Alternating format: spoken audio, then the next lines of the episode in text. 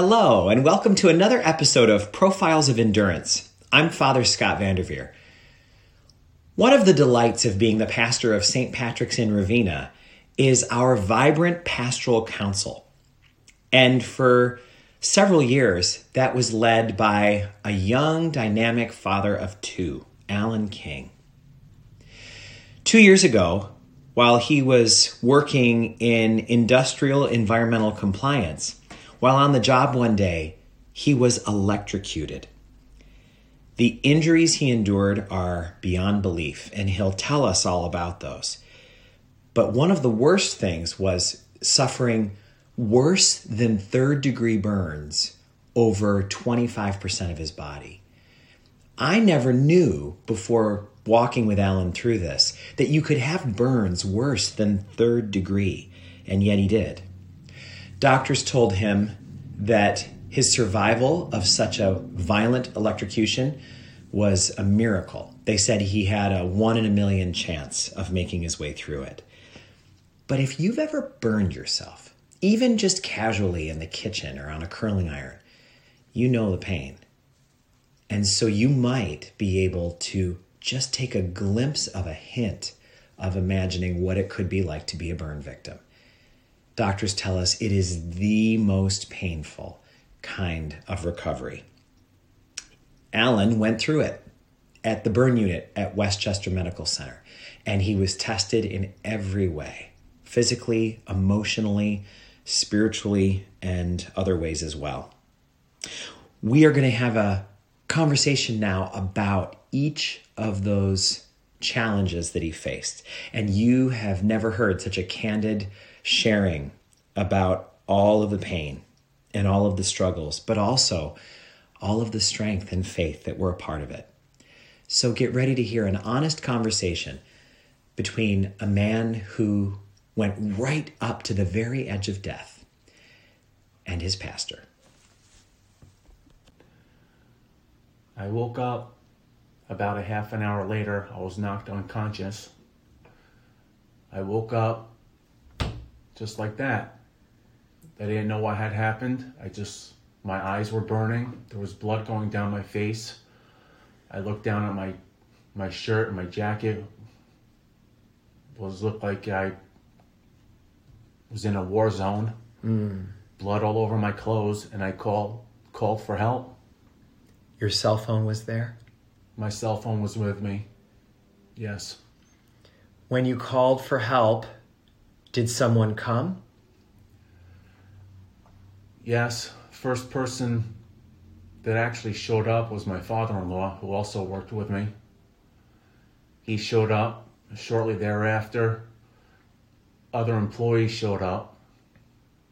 And uh, shortly after that, the ambulance showed up. You could tell by your father-in-law's reaction that something serious had happened. I was sitting down, and he came in looking around, and he looked down because he wasn't expecting to see me sitting on the floor. So he was looking at eye level around, and then he looked down, and his face, I knew it was bad. I asked him, how bad is it? I went to get up. He said, it's bad. S- stay down. Help's coming. He, uh, I had spoken to my wife briefly. I was very confused calling when I was making calls for help. I had called a couple friends. I had called a couple coworkers. Uh, and you're I, in a state of shock while you're doing this. Is that right? Yes. Yeah. I had been out for half an hour. They figured by looking at the timestamps on the phone from the last time I made a call to when I called for help. Uh, My father-in-law told me the help was on the way and my wife was coming, and just to, you know, stay put, and, you know, just stay there, wait, help's coming. When your wife got the call from you, did she know what had happened? Did she figure it out and put it together, or how did she get informed? She heard from me, uh, was on her way. She didn't think it was as bad as it was. She thought I just banged my head or something. I told her I thought I needed stitches because I was bleeding. That's that's all I knew at the time. I thought I needed stitches. I woke up, the blood was coming down my, like I said, in my eyes, and all I all I had no idea what happened. I was so confused. Uh, I just remember saying, I need, I need stitches, I need stitches. And all everybody thought at first was that I just, I bumped my head somehow. Hmm. The, uh, the ambulance took you to our local trauma hospital here, which is Albany Medical Center. What did they do for you at Albany Medical Center? So when they brought me to Albany Med, Albany Med, I uh, was either in and out. I don't really remember a lot of it. I remember my wife telling me what they did mostly. They turned out it was worse than just a bump on my head. They had put me in a neck brace on the way there, and they discovered that I had burns, and they weren't sure what kind of burns they were. So they decontaminated my body in case there was hazardous material on it before they were ready to send me to Westchester. Westchester is where there's a burn unit. How did you get from Albany Medical Center to Westchester? Again, I wasn't awake for it. Don't remember much of it. They airlifted me through a helicopter. They took me from Albany Med and they airlifted me to Westchester. My wife, my family, my parents, siblings, they, my wife, I let them know, know, let them all know. They were all en route. In fact, my brother and I think my parents and maybe even my wife had gotten there before I did, mm. and they were waiting for the helicopter to get there. This is where I come in, actually, because we were having a pastoral council meeting that night. And as I said in the introduction, you were the chair of the pastoral council at that time, and you were set to run the meeting at seven p.m., and we had a guest coming in that night, so it was an extra special meeting. And everyone was there around six fifty-eight, six fifty-nine, except for you. And I didn't know where you were. You're usually there early, and so I stepped out in the hall with my cell phone to give you a call. And before I could call, your wife was on the phone. But she was on your phone. So I picked up, assuming that you were saying, oh, I'll be right there. I got caught up, caught mm-hmm. at work. And instead it was your wife. And what she said was, Alan's been in an accident and he's being airlifted to Westchester. And I said, is he going to be okay? And she said, I don't know. Just pray. And I said, you got our prayers and you can call me anytime. And then she hung up. She said, thank you, I gotta go. And I went into the meeting and told everybody that you had been in an accident. We didn't know what kind of an accident, but we all just started to pray. There were probably twelve, twelve of us there, thirteen with the, uh, mm-hmm. with the trustees, and we just prayed. And it was an especially dramatic scene because, as you remember, one year to the day after the accident, uh, one year previously, there was a terrible uh, loss here of an eighteen-year-old in our parish who was cherished, who died in a car accident. And his mother was also a member of the council, and we were preparing to strengthen her and pray for him and strengthen her family. And your accident just hit us, hit us like a tsunami. So It's it's remarkable how many people in the parish were immediately connected to that. You got to Westchester Medical Center by helicopter. What did they find when you got there? A lot of injuries. I needed two hundred fifty stitches on my head. I had broken ribs, a lacerated spleen, a bruised artery from my spine to my to my brain, uh, a brain injury, concussion. I had third and fourth degree burns on twenty-four percent of my body. And I had two fractures in my neck. I broke my neck in two places. Alan, that is overwhelming to hear. Your back, your neck, your interior organs, a quarter of your body burned, including third and fourth degree. Now, a lot of us have gotten first and second degree burns. There may even be some people who have gotten the seriousness of a third degree burn who are listening right now. I had never heard of fourth degree burns when I when I went to see you. And look, before we talk about that, let's just say this is all a result of being, you realized by this point, electrocuted. Yeah. You were, electricity went through your body. It went, it, am I right? It went from your head, it went through your arm. Arm down and exited your rear end? Yeah, so again, I was knocked out. Don't know exactly what had happened. Uh, later on, putting the pieces together, the belief is that the electricity had entered my right arm.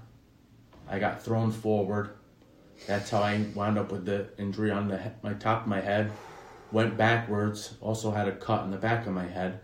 They said that the neck injury was whiplash times ten. So that's how that happened. And then I, as I got thrown forward, they believe that as the electricity wants to ground, when I got thrown forward, it went out my bottom. What does it mean to have a fourth degree burn? Most of us have never heard of that. What's a fourth degree burn? I had never heard of it either. Just like you, I thought that third degree was the worst. And they told me you have third and fourth degree burns. I remember Michelle telling me, and I it was like disbelief. You, I never had heard of it, but I knew it was bad because it hurt. So did you, in the first couple of days, were you told what your injuries were, or did it take time? It took time. The first couple of days I had a, a breather. And again, I was in and out, don't really remember much.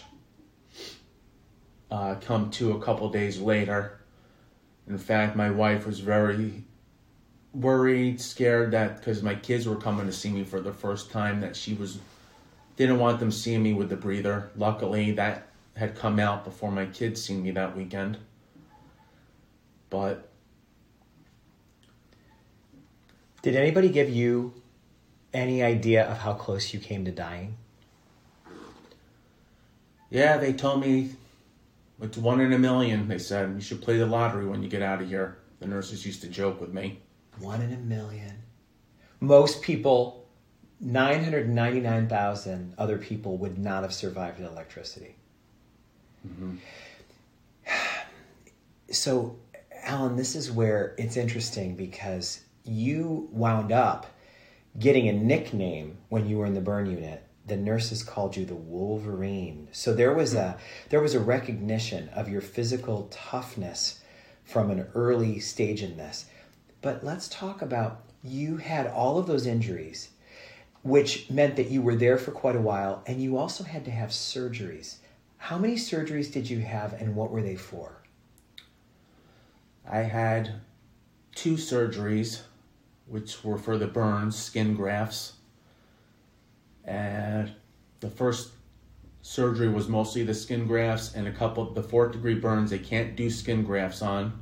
So they actually cut those out and sewed them closed. And that was on a Friday. The following Monday, they did another surgery, and which is a follow-up, which is when they put all the clips to hold all the skin grafts in place.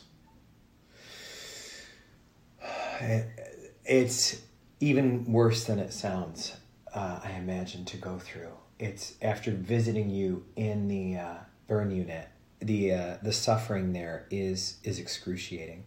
What of the of the injuries that you had, of the surgeries that you had, what was the hardest thing to endure? The burn changes. It was, in a word, excruciating. What what do you mean when you say a burn change? So before they do surgery, they they need to let a lot of the skin, I guess, can come off. They they would clean me. So a burn change is basically bandages on my burn areas.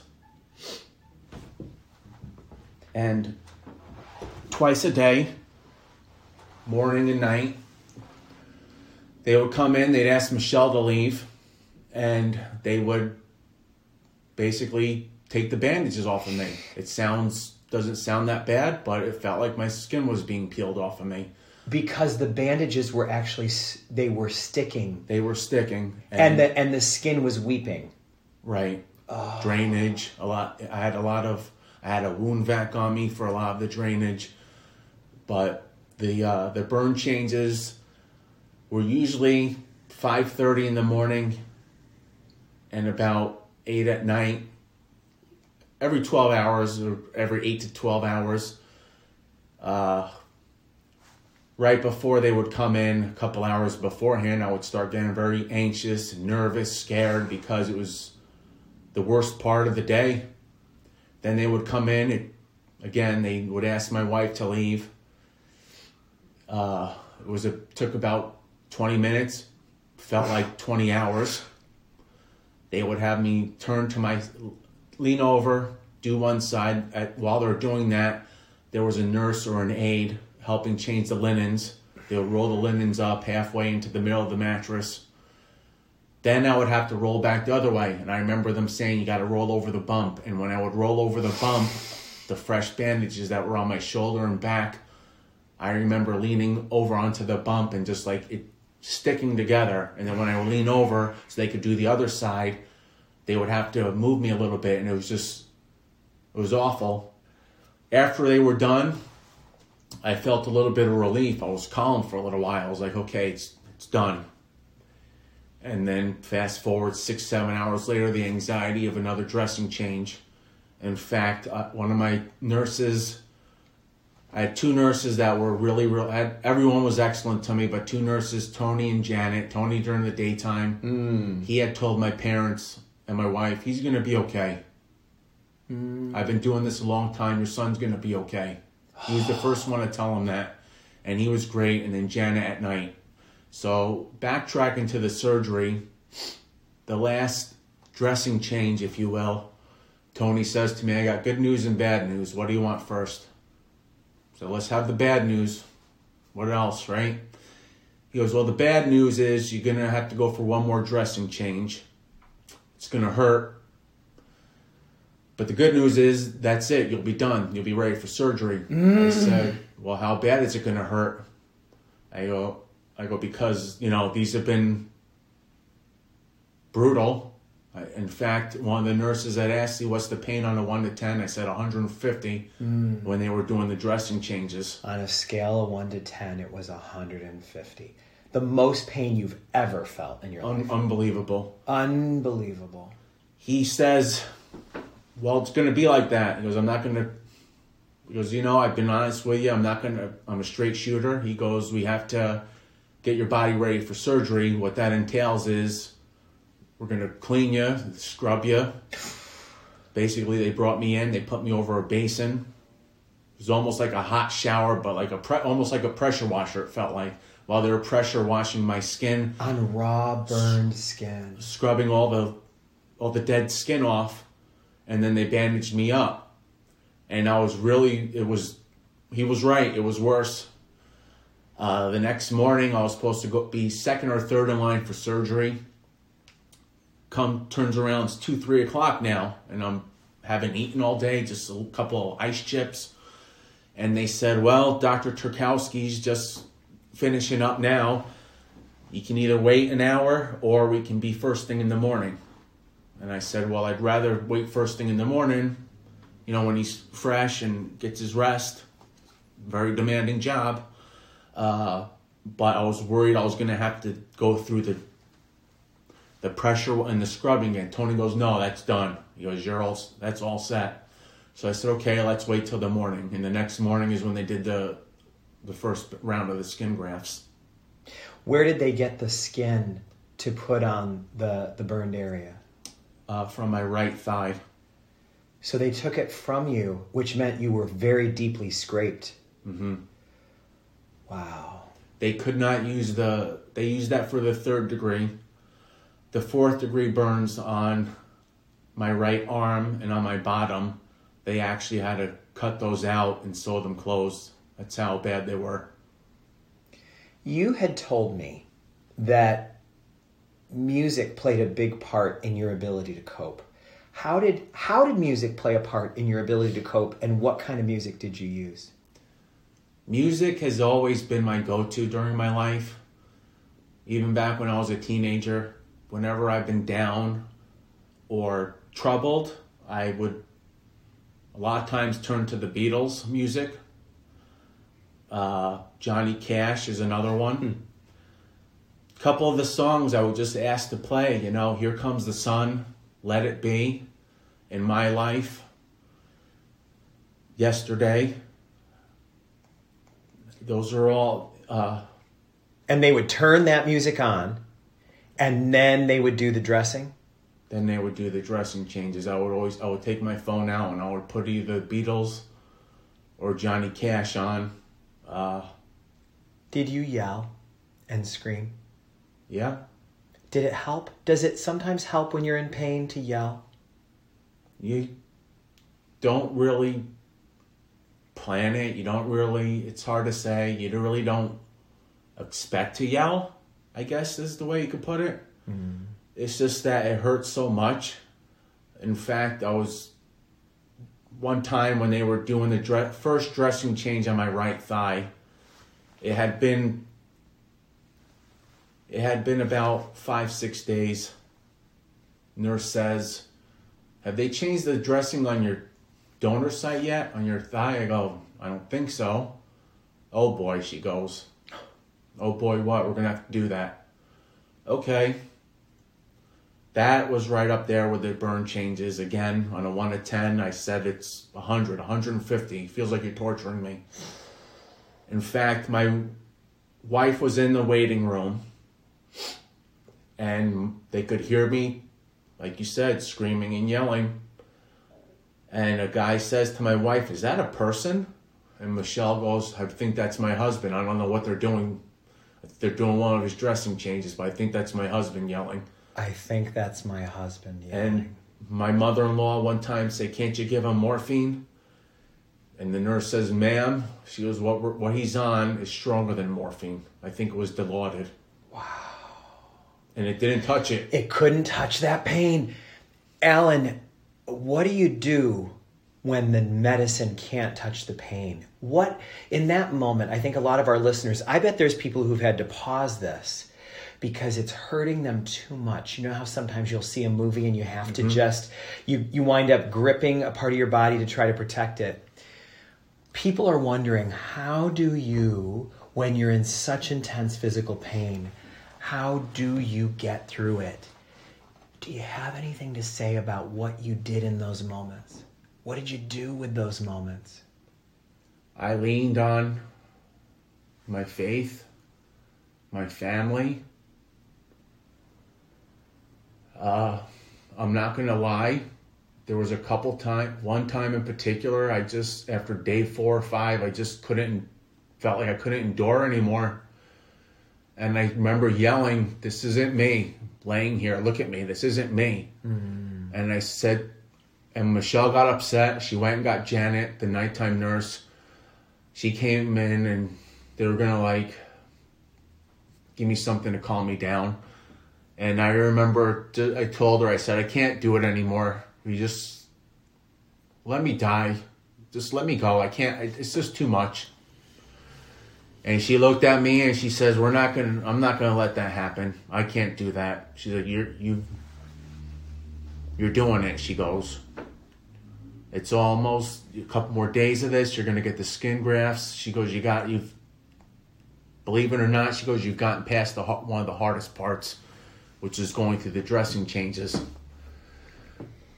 So I I thought about that. I finally fell asleep. Woke up and Michelle was by me the whole time, and I just remember leaning on her, leaning on my parents. A couple of my friend, my siblings were there all the time. A couple of my friends had come to visit me, and again the music. You, Father Scott, come to see me. We sang a couple songs that I've even going back to my Antioch Antioch days as a teenager mm. in in, El- in Ellenville. We sang Be Not Afraid and Here I Am, Lord, which are two songs that, hymn songs that always have meant a lot to me. and I just, I, I prayed, and we, we prayed together. We cried together. The chaplain there, the priest there, Doug and Father Peter came to visit me. And I was so scared about the surgery, being put under. I've never been put under for anything. And of course, you, among everything that's going on, no one likes to be put under. Everybody's afraid of that. And the chaplain says to me, he was actually a burn victim too. The chaplain had been a burn victim. As a, as a child. Mm-hmm. So he understood in a way that was so much deeper than anybody else. And he told me, we walk by faith, not by fear. And I kept saying that to me, to myself, and I kept saying something that Father Scott actually has in his office. Mm. And it says, God doesn't give us what we can handle. God helps us handle what we are given. Yeah. And I tried remembering those two things and the other phrase, this is the hand I've been dealt. I intend to play it. I got no choice. I got to play it. I've been dealt a bad hand, but I got to play it. So moving. That, I think our listeners are feeling gratitude for the gift that you're giving us, because it's so much wisdom and it's so raw, and it involves you sharing such a deep pain. We are so grateful. And and there's more. There's more depth here, because uh, I want to talk about your wife for a minute, your wife, Michelle, because I spent quite a bit of time with her during those early days, talking on the phone, visiting you at the burn unit. And there were times that she and I were alone. And I remember one time going to the cafeteria with her. The nurse, the nurses were uh, doing something and needed us to leave. And we went down to the cafeteria, and I said, she had been there day and night. And we were having a very deep talk about what her deep worries were. And I know one of the things we talked a lot about were your kids, who two teenagers who uh, we really were worried how it would have a long-term impact on them. But one of the things I said to her was, you are here day and night. This is so hard. I admire you so much. And what she said to me, I will never forget. She said, no one has to thank me. I signed up for this. On the day I married Alan, this is what I signed up for. I don't need to be thanked. This comes with the job. And I, I feel like I learned so much about commitment that day. And and people here know that. Those who go to Saint Mary's and Saint Patrick's might remember I, I talked about that in a homily one time. It's just such a story of commitment. What have you learned about commitment through this experience? Well, to add on to what you just said about Michelle, I remember my brother later on, my brother Dion, saying to my other siblings, if you want to know what commitment is and being in love is, he said, just look at Michelle. Mm. And we always hear the phrase as someone being described as a rock. Mm. And she was the rock, not only for me, but for the kids, my parents, my siblings, my my in-laws. There's a picture my mom took, as you said, about her being there day and night. And I don't know how far into this was, but my mom had taken a picture. And I'm laying there in the bed, and she's leaning over me, like asleep, but sitting in her chair, holding my hand. And you could tell, like, she had been through a lot, but she was still there. Mm. Um, and then there was another photo of her holding my hand, and my swollen hand with all the black soot and remnants of the whatever, the electricity or whatever on my hands. And those two things stick with me. Um... Yeah, if you want commitment, that was that's the best way to put it. She was my rock and committed to being there for me and, and making, like I said, not only me, but everyone else, my family. She would, even when the nights that my siblings or parents didn't stay over, she would send a group text and get everybody updates during the course of the daytime, during the nighttime, any uh, Any changes, she always let everybody know. She dealt with the doctors. She dealt with all the phone calls, all the insurance. You have no idea the amount of stuff that's going on. Mm. Life still goes on outside of the hospital. Mm. The bills are still coming in. The phone calls. You know, that doesn't stop. And she's a kindergarten teacher. And she's a kindergarten teacher. The school year is going on. And she... She managed all that. Uh, her friends as well, Lindsay and Sheila, I remember, were there supporting her. Both parishes. I had, we had gotten, we used to kid around later on saying that the best part of the day was when the mail came. Mm, why was that? We had gotten cards, letters, post-it notes, anything, you name it. Not just from Saint Patrick's, the parish I go to, but from Saint Mary's in Coxsackie, people I've never even met before, sending me letters and cards. We're thinking of you, of you. We're mm. praying for you, mm. and it was so touching, and it was what I needed every day mm. to know that people care. People that don't even know me care about me. You know, my friends, the the parishioners, the people I work with and see in in, in town, they they care. You know. They did so much for us. They did uh, a meal train. We didn't. Ha- I didn't have to. We didn't have to worry about food for a month. Came home and there was so much food. I remember Missus Sanders took like a Subway order for us one night. I text Michelle, "What's what kind of subs does everybody like?" And she brought Subway over. And that mm. every night, parishioners or coworkers from Michelle or or myself or friends brought us food. I run out of places to put it. We had so much food. It was incredible. It strikes me that those, everybody, when there's a tragedy, when there's a shock and a trauma, people say, we want to do something to help. We want to do something to help. And they feel sometimes like what they're doing doesn't help. What does a card do? Or what does what does getting Subway do? It sounds like what you're saying is it makes a big difference. If you've got a chance to send a card, send it. It makes a big difference. Exactly. The phrase, it's the thought that counts, that ne- that rings true. Uh, for someone like myself that was in there, the thought was huge for me that people were thinking of me. Again, people I don't even know from Saint Mary's wrote me these letters. Such, I saved mm. every one of them. Mm. I have a bag at my house full. Mm. I have prayer cards from Father Scott. I have letters from people I don't even know that, you know, we're thinking of you, we're praying for you. And I just remember even Michelle, like, you know, that every day that not only uplifted me, but her too. Mm. And then I, one time, even Michelle's kindergarten class, all the kids made me cards.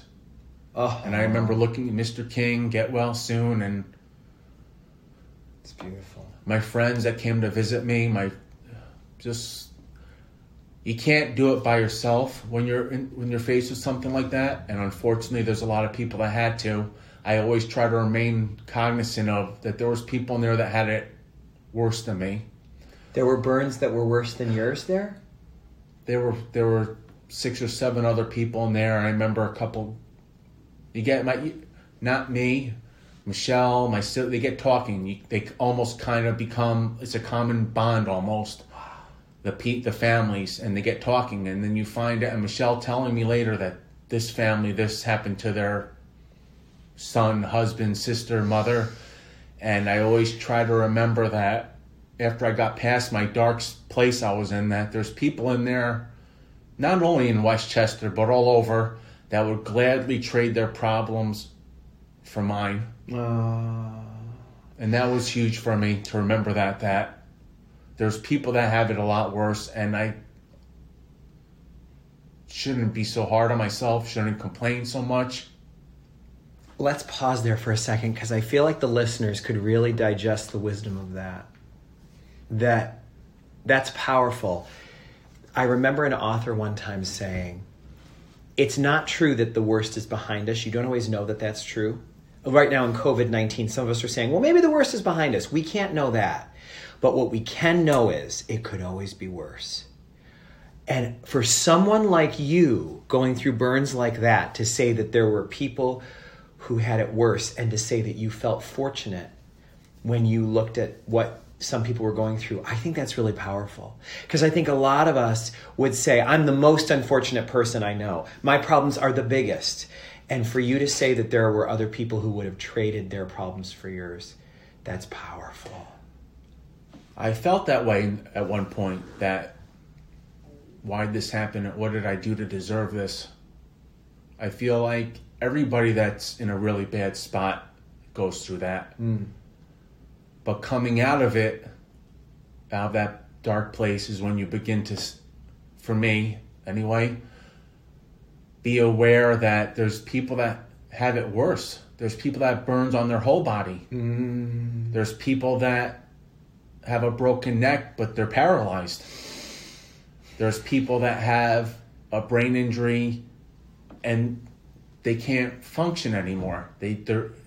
So I try to remember all that stuff, that, hey, as bad as this is, there's a poor kid two, three rooms down the down the hallway from me that had it a hundred times worse than I did. Wow. And there were kids. Unfortunately, there were kids.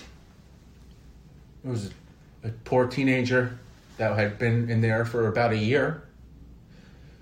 And he passed away after almost one hundred surgeries right before I got in there, seventeen years old. He made it a year and then passed. Oh. So, the com- I and I gotta say, here's what I want to say about sitting with you and what it feels like, and I think our, our listeners can hear it. There is such compassion in you, Alan King. There is such compassion. And even though you suffered so much on your own, you care so much about the suffering of others, and that is that is powerful for us. That's powerful for us to sit next to.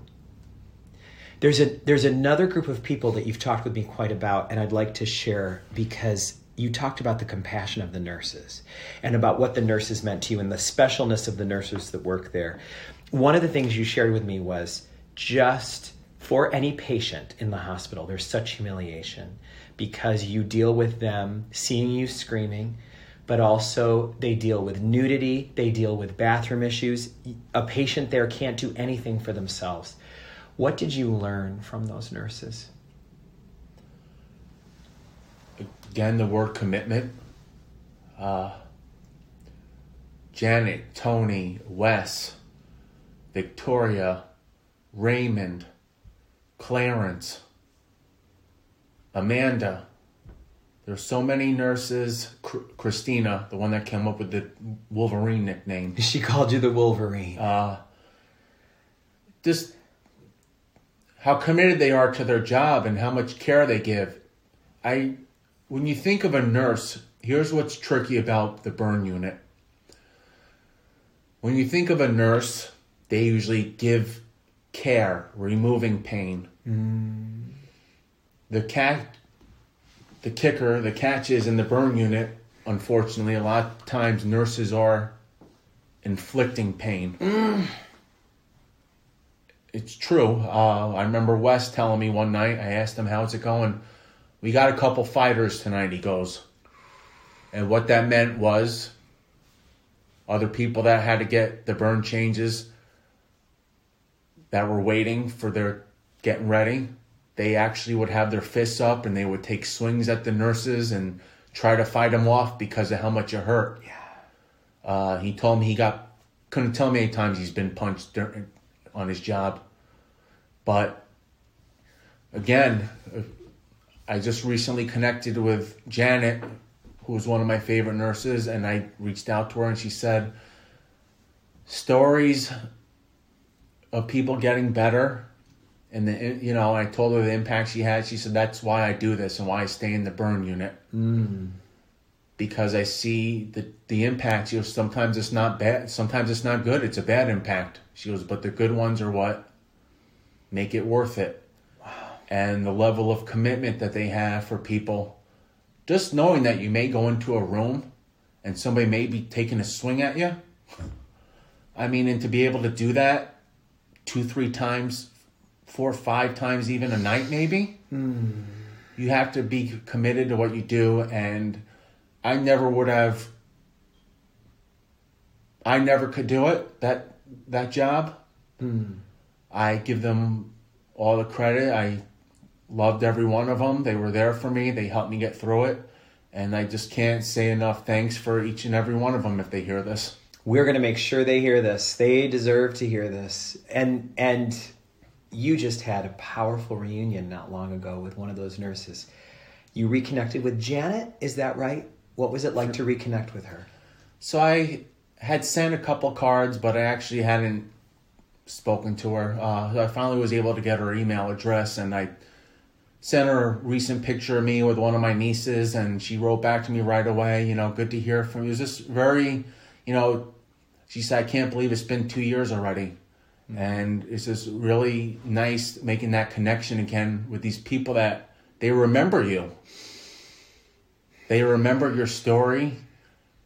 Uh, in fact, I said, remember that, and, and they remember it. It's just, it's, I can't, it's hard to describe, but they, they truly care, and each person is unique to them, and they care, give each person the care they need. I mean, not just physically, but they would listen to me. I would talk sports or talk about music, things that I like, things I was going to do when I get out of here with them. Well, I got to say this too, though. You don't forget a Wolverine, and you survived a lot in there. And I uh, I, I know you made an impact on them because I got to see it firsthand. How many days were you in the burn unit? Three weeks. The day you got out, what was that like? What did you do? So the day I got out, they said, uh, well, you're going to go home today. We got a wheelchair waiting for you. I said, no, no wheelchair. I said, I'm walking out of here. I said to him, I had, I had to learn how to walk again after being flat. Want to backtrack for a second. When they cut the burns out of my bottom, I had to lay stagnant mm. for eight days. Mm. Couldn't sit up, couldn't mm. lean up. I was truly flat on my back for eight days. Mm. And I would come in, like you said, the bathroom issues. So embarrassing. Mm. And I remember say, apologizing to the nurses, saying, I'm sorry you have to do this. Mm. You know, I'm so embarrassed. And they said, don't, everybody goes, right? We go every day. Don't worry about it. I'd have to go stiff as a board, they would say. And they would turn me, put a bedpan. It was... I remember saying to myself, oh, I'll just hold it till I get out of here. Because it was yeah, bad. I didn't, very, un, you know, mortifying, embarrassing. So, and fast forward to when I left now. So I had to deal with, I had to learn how to walk again. After being laying down, your, your muscle memory starts to fade. And they would walk me three feet. Three feet began ten feet, and then work on stairs. So anyway, I said, uh, I'm walking out of here. I did. I walked out. Michelle took a picture of me uh, by the fountain out there. We got in the car, and we took the long ride home on the Taconic. Uh, and we came here. We came to the church. I said, I need to thank God. I actually had a, what you would call a near-death experience during my second surgery, and I said I needed, I just felt I needed to come here. And Father Scott always leaves the church open during the daytime, so a lot, even before the accident, I would come up here, and like Father Scott would say, we all come in here with baggage, mm. and I w- would leave it here. Mm. After that, after the accident, I had a lot of baggage. So I came in here, came to the church. That's what I needed to do, was first thank God for being there for me, getting me through it, not just me, my, my wife, my kids. Mm-hmm. You know, they had a lot, my in-laws driving back and forth, my parents, my siblings. There was a lot of layers to this. Mm-hmm. And I just said, thank you. And um, I have a lot of baggage, Lord. Uh, I need you to help me with it. And I remember... one of my favorite things, too, is the footprints. Yeah. Uh, Sh- just share with people who might not know what that is, what it says. One, it's a poem. It's a, takes. It's about two, a person walking the beach with the Lord. two sets of footprints. And then all of a sudden, there was only one set of footprints. And in fact, during the one set of footprints was during the person's hardest times in life. So for me, going through the burns, one set of footprints. And the poem says, Lord, when I needed you most, you weren't there. I knew that wasn't true. I, the following part of the poem was what, what was true. Jesus says, my child, I would never abandon you. You know I love you. The times you saw only one set of footprints, it was then that I carried you. You were carried. And you know what's interesting about you saying footprints and sharing that, I think, is just a very interesting detail. I was here the day that you came out of the burn unit. I was here when you went into the church. And what I think was remarkable was you left your footprints everywhere because you had no shoes. Why, Alan, did you have no shoes that day? I had my hospital socks on that I walked out with. I don't know where my, I didn't have, I didn't have a pair of shoes. Your shoes, everything, were, they were ruined in the in the accident. They were ruined in the everything accident. Everything in the accident was lost. My wallet, my pants, my boots, my jacket, my or my sweatshirt I was wearing. Everything was ruined, completely lost. The only thing that wasn't ruined or even affected by the electric electricity, the uh, me being electrocuted, was the cross that I wear.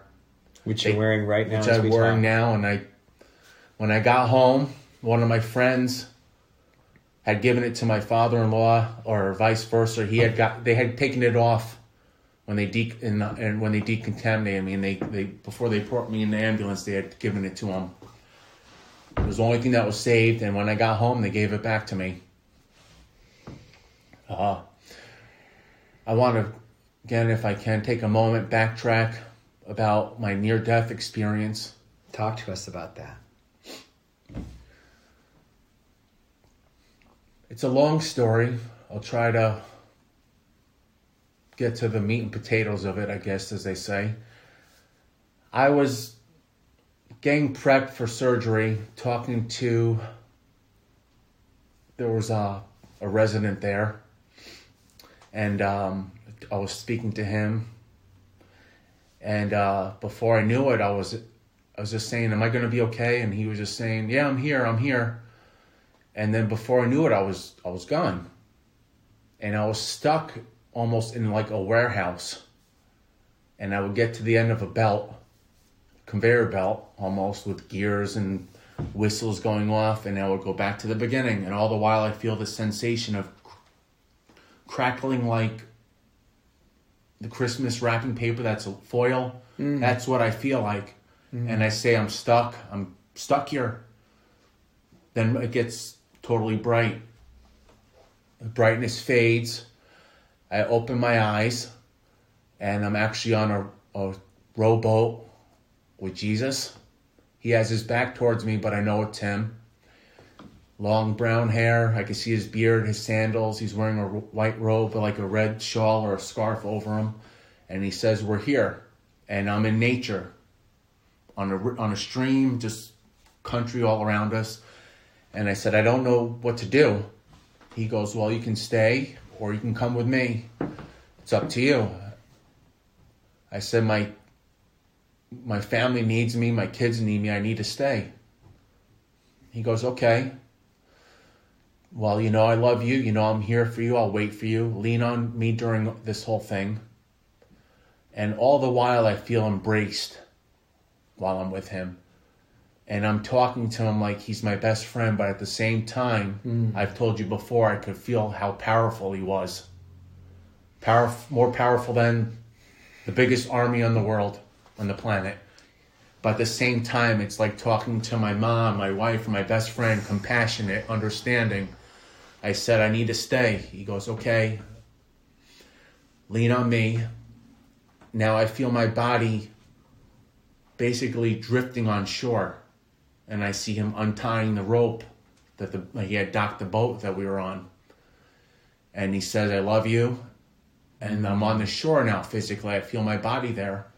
And then it gets bright again, bright white. Close my eyes. The brightness fades. I open my eyes, and now I'm physically in the hospital room. And I'm looking around, and I go, hello? And my wife, Michelle, goes, I'm here. And I was back. And all the while, I could feel just the embrace, the love by him. And as time has gone on, and I've told this story, three components I realized were, were there. God was the light. The embrace was the Holy Spirit and Jesus. All three of them, the mm. Trinity, were there for me. Mm. And also, mm. I wanted to just touch on, I drove myself back. I don't remember a second of it. On the day of the accident? The day of the accident. I meant to talk to, say, speak about this earlier. I had, like I had said, I was knocked out. Somehow, I drove myself back for help. Um... And I felt the presence, and I continue to feel the presence of my two grandmothers who aren't w- with us anymore. And the young person you had spoken about.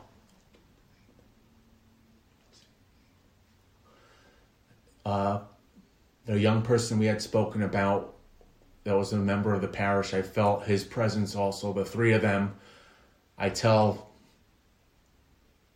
that they were my guardian angels, and they drove me back. So the three people with you were your grandmother on your dad's side, your grandmother on your mom's side, and the, and the young man who died in the accident a year before your accident. Yes. And, and we should honor him because we know his family is listening. His name is Logan Penzabene, and he is very much in our hearts. And you, you have felt so connected to his family since then. You have felt so connected. That is the strongest connection.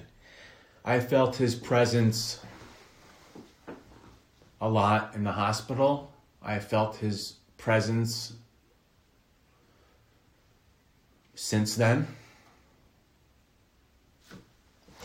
I just think for our listeners, the power of that, because one of the things that you said, Alan, that was, I think let's go back to the power of Jesus when you when you met him. Mm-hmm. When you encountered him, he was the most down-to-earth, relatable, compassionate, like you kind of person. And at the same time, more powerful than all the forces of the world put mm-hmm. together. And so the it's just so powerful to imagine that the connection you could have with someone who's in that kingdom, with Logan, who a year before your accident went into that kingdom. You didn't really know. You never met him. Is that true? I never, I've never met him. You've never, never met him. I never met him. But from heaven, he had the power to help you and be with you. It's an amazing thing. It's an amazing thing. And I know and the, that... Sorry. You've told his parents that. Mm-hmm. Yes, I, yeah. And the, the whole... It's real. I just felt their presence, his presence, my grandparents. Seeing Jesus was real. It made my faith stronger after that. I, we all go through times in our life where we question, we have doubts. Since that, I have, haven't had any doubts. I know I know that he's he's there, he's he's with me, and I know that he's waiting for me. He told like he told me he's waiting for me. Does not having doubts mean that you don't have problems or that life isn't hard? No, life is still hard. Yeah. But but it's it's not involving wondering if you're loved and that if it's going to be okay. Another phrase, I know I'm using a lot of phrases here. They're helpful. We don't know what the future holds. But we know who holds the future. Amen. Amen. And so you're willing you're willing to trust. I trust. I walk by faith, not by fear, not by sight. I trust in, in the Lord. In fact, my dad and my mom had got me something, and uh, I have it hanging up in my house now, but when I was down in, in the hospital, and my, my dad got a, th- a little sign that says, trust in the Lord with all your heart. Mm. And I do. And you do, and you live it. One challenge that you're in the middle of right now is that at least at this point, doctors have determined that you are, after having the injuries you had, not able to work. What's it like for you to go through that adjustment when you've always been a hard working provider for your family? It's hard to accept. You know, some days you think, oh, I'm going to get up and go to work, put my shoes on and go to work. Or life will be like it used to be. So the hardest part is acceptance. It's been over two years and I'm still working on acceptance. Mm. You know, I worked hard. I enjoyed what I did. I felt at the end of the day I made a difference. It was very rewarding to me, mm. taking pride. Like you say, you know, um, supporting my family. Mm. And then all of a sudden you don't feel like, I can't support my family now. Mm.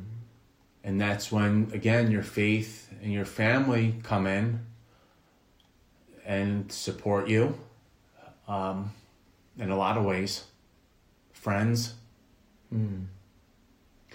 Alan, there are people listening right now who don't know you and they don't know me. And the reason they're listening is because they were forwarded this as a link, because they've been through something traumatic. Maybe they've been injured at work. Maybe they've been in an accident. Maybe something has happened. And somebody said, hey, I heard this. Listen to this. If those people are, are laying in bed right now or sitting in a chair and they're listening, and they are, and they're at an earlier stage of this, and they're listening to you just over two years beyond the, the trauma, mm-hmm. What what encouragement could you give them who are listening right now? Again, rely on your faith, your family, and your friends, and try to remember that no matter how hard it may seem right now, that it will get easier. They say one day at a time. Sometimes it's one hour at a time, or even one minute at a time. You just, you have to trust not only in the Lord, your family, but in yourself. Trust in yourself that you can overcome it. Stay strong, even when it's hard and bleak. I understand. I've been there. I know how it feels. Mm. You're not alone. You're not the only, you're not the only person that's felt like that. It's okay to feel like that. It's okay to be hurt and sad. It doesn't mean you're weak. Doesn't mean you're weak. A lot of people say, oh, I'm weak if I can't do it. It doesn't mean you're weak. I was at a very bad, bad place, and I, through support, worked through it. You just have to believe in yourself that each day will get a little bit easier. You're not, it's not going to happen in the snap of a finger. It takes time. You need to be patient. Hmm. And you just, in a word, you need to trust. You have to, like they say, let go and let God. And you need support. It's okay to ask for help. A lot of people don't want to ask for help for the same reason. Oh, it's okay to ask for help. We can't, there's times in our life we can't do it by ourselves, and we need we need help. Mm. Powerful. Even Wolverines can struggle. Even Wolverines, and that's that's who you are. We're now We're now down to uh, a couple of questions that I like to ask every single person that I interview, and uh, these are in in no particular order.